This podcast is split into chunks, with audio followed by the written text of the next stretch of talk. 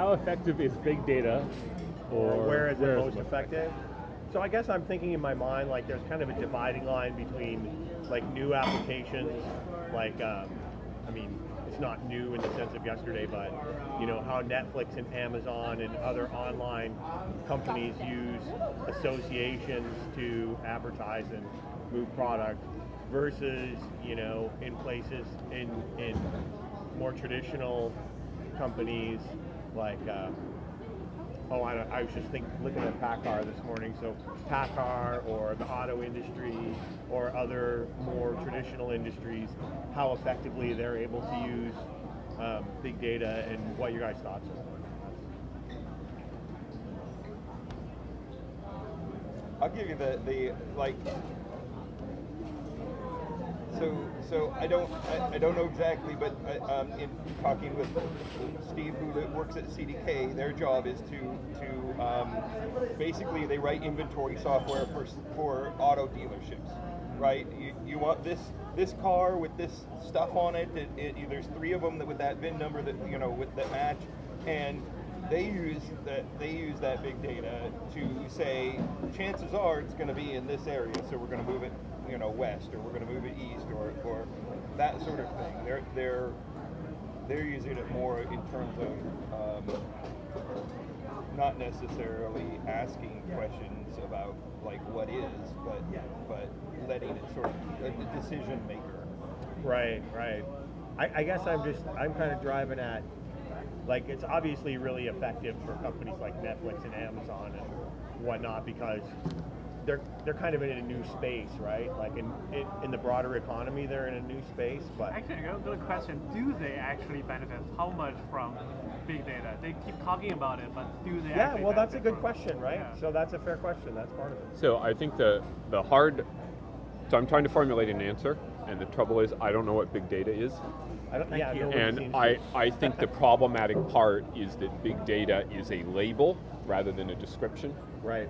So, you know, when I think of big data, having worked, okay, so I did Windows bug and crash analysis for a while. Sure. And in that context, big data meant uh, data so big that I need to do stuff in the cloud because from a scale wise, there's no way I can do it local or even in a small set. There's just way too much volume. Right. So that's one way I think of big data. And then I think in that sense, it, it matters most about your customers. It's like, how many customers do I have and how much data am I collecting? But like what you were describing, more machine learning. it's a machine learning thing, but I can easily say, it's like, oh yeah, we're doing big data. Right. You know, big data. So my definition is big data is whatever management wants it to be so that Yeah. they can sound like they are doing interesting things. Sounds like the same thing they've done with Agile. I, I was going to point that out. Yeah.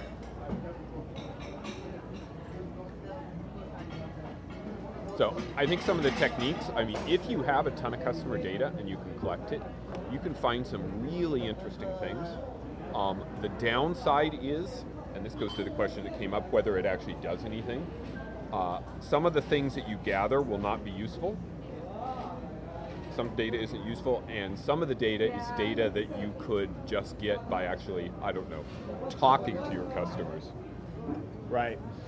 Well, I, I- guess another thing that I'm thinking about is that um, you can run a lot of modeling or whatever on a lot of data, and um, it's possible to fool yourself about what what you're actually getting out of it. So I guess that's another thing that I was driving at. Sounds like the old all models are wrong, some models are useful. Right. Yeah. Only on a big scale, potentially. We, we definitely see that um, people's biases show up in, in how they work with their data, and that uh, most data comes in dirty, so it's difficult to analyze effectively. And if you do analysis and you get an answer, you don't actually know that the, the way you did the analysis was correct. So you're like, oh, there's you know 10 times as many of this thing. No, I just aggregated my data the wrong way, and it looks like there's 10 times as many. and so the data didn't tell you this; it was just a, an analysis mistake. But it's difficult to know, like any programming problem. Did I do my analysis correctly? Right. Like, so there's, these problems keep showing up. That's interesting because we have a we have a really So we're using machine learning for some things, and oftentimes I look at how we're using it, and I think we could just write a SQL query that does the exact same thing, right? It's kind of. Good, thank you. And maybe you could validate it. Exactly.